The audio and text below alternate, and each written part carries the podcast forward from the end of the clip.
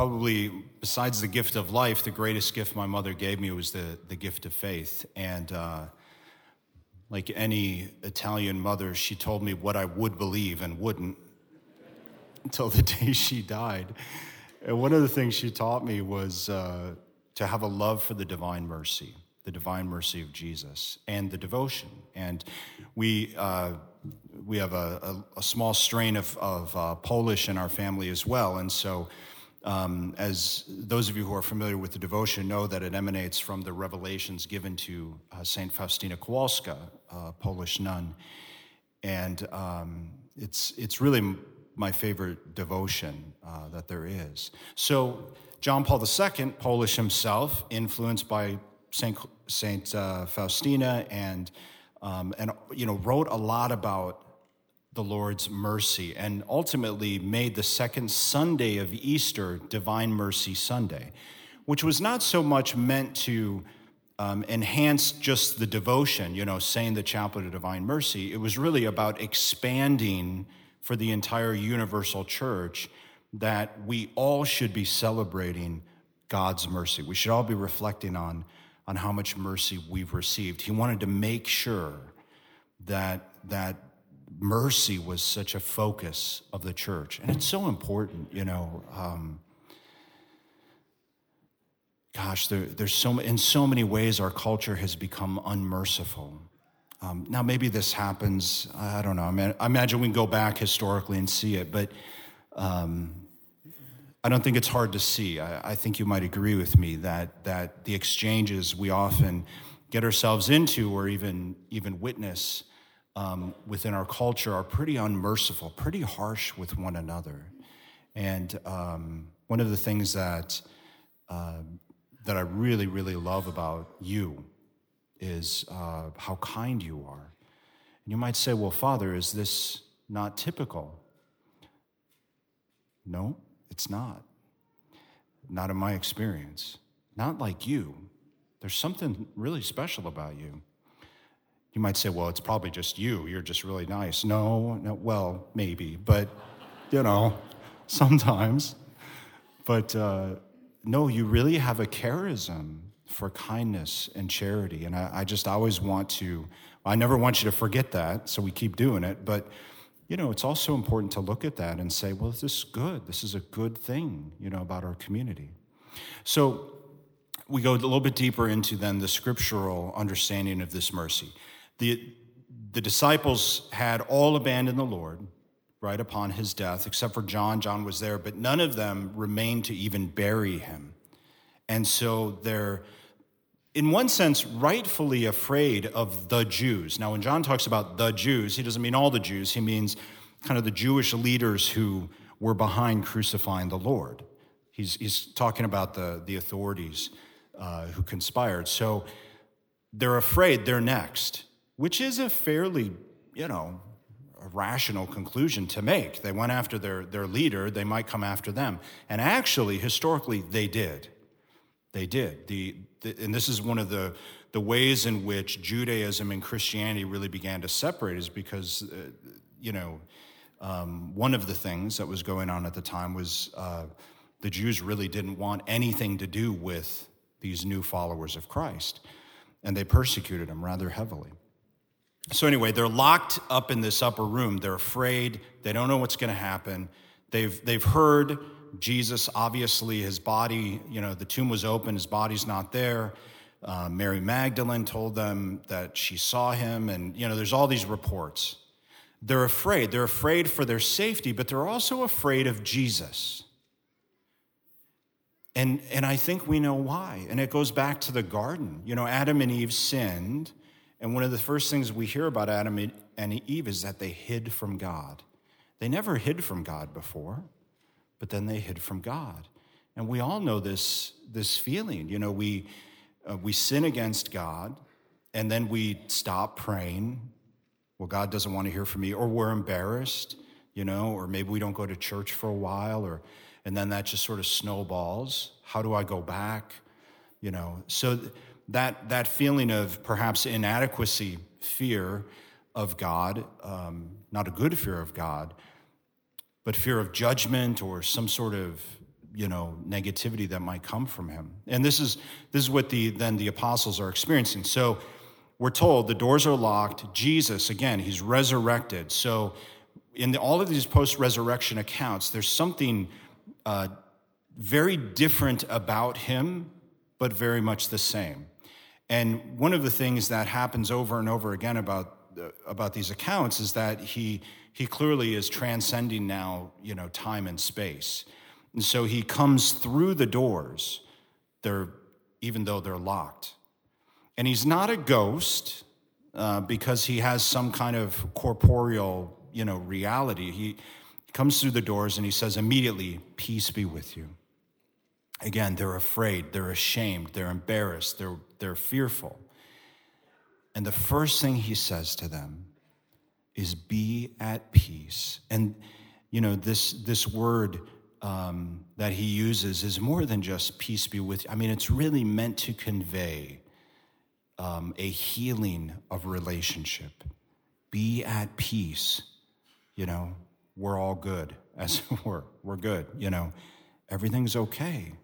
Be at peace. And then he breathes on them, which always sounds odd, you know, like you want somebody breathing on you. But when God breathes on you, the breath of God, the Spirit of God, the Spirit that exists, the breath of love that exists between the Father and the Son. The breath of God is the Holy Spirit.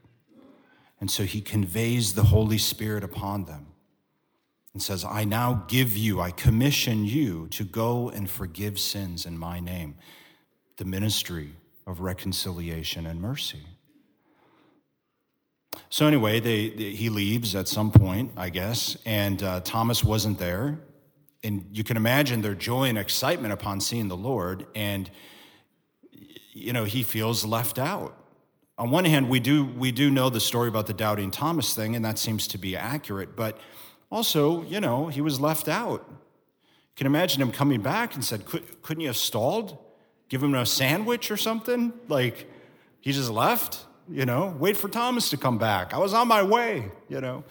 Um, he, no doubt, he, just like us, would have wanted to experience the risen Lord as well and makes that declaration.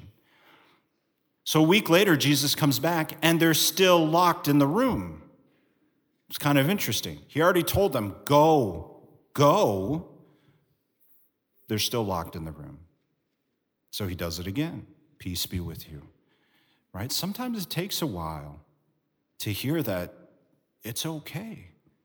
God is not there to punish them, and God is not out to get us or to punish us. Sometimes we have to hear that a few times, and so they hear it again peace. And then he says, Okay, Thomas, hands inside. Here they are. So, Jesus, post resurrection, um, often we, we get this image. He shows his hands and his side. For all of eternity, God is marked with the wounds of the cross, right? Jesus has united himself. God has united himself to man. Jesus has united himself to humanity. So the divine nature and the human nature for all of eternity now are united in Christ, even in heaven. And thus, his marks remain which tells us something about how serious sin and evil is, that it can mark God for eternity. But in an even greater way, it tells us something so glorious about God and how much He loves us that He will bear those wounds for us for all of eternity.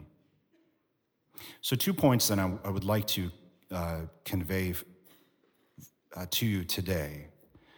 Um, the first is this sometimes we have to wait on the Lord. Right? And the, the apostles had to do, they didn't know what to do next, and he hadn't told them.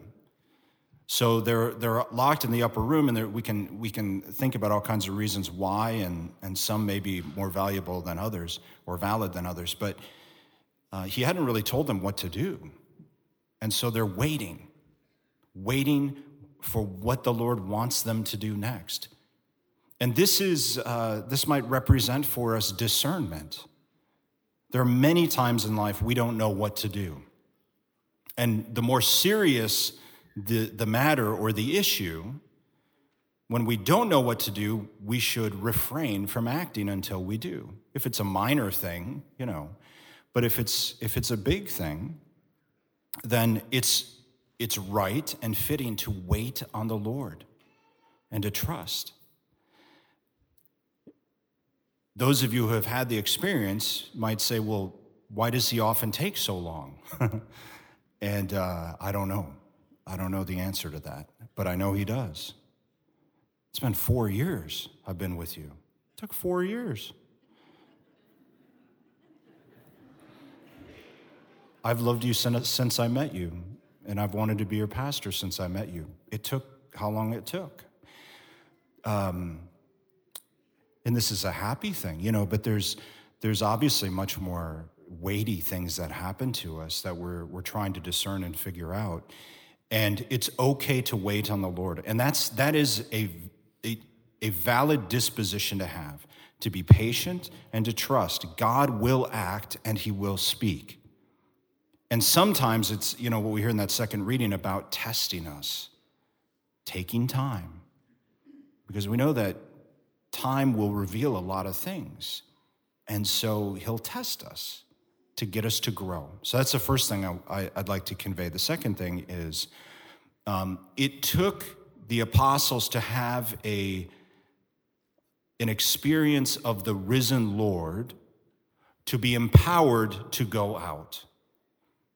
So, you know, the, the, the goal for them was not to merely have had the experience of Jesus and then to li- go back to fishing, although we'll see that happen.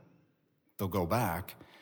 But the point was they would have that experience of Christ so that they would go out in mission, right? To, for, to fulfill the mission that the Lord had given them. So we need a, a relationship with Christ that is an experience of this resurrected Christ. And sometimes we live Good Friday so much that we do wonder if Easter ever comes. And so I just invite you then to dispose your heart, have an openness to God, even just maybe this week. let's, let's maybe make that a focus. Lord, I desire to have an experience of your resurrection in my life. I need that experience. Sometimes God wants us to ask for what we need. And this is something we need.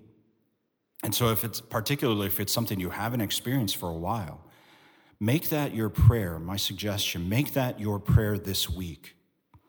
Lord, I want to experience your resurrection in my life. I want to experience that spirit that you gave the apostles. I, I want to experience that indwelling of the Holy Spirit and that joy and goodness. I welcome your arrival. And then we just have to wait for him to show up. Please stand.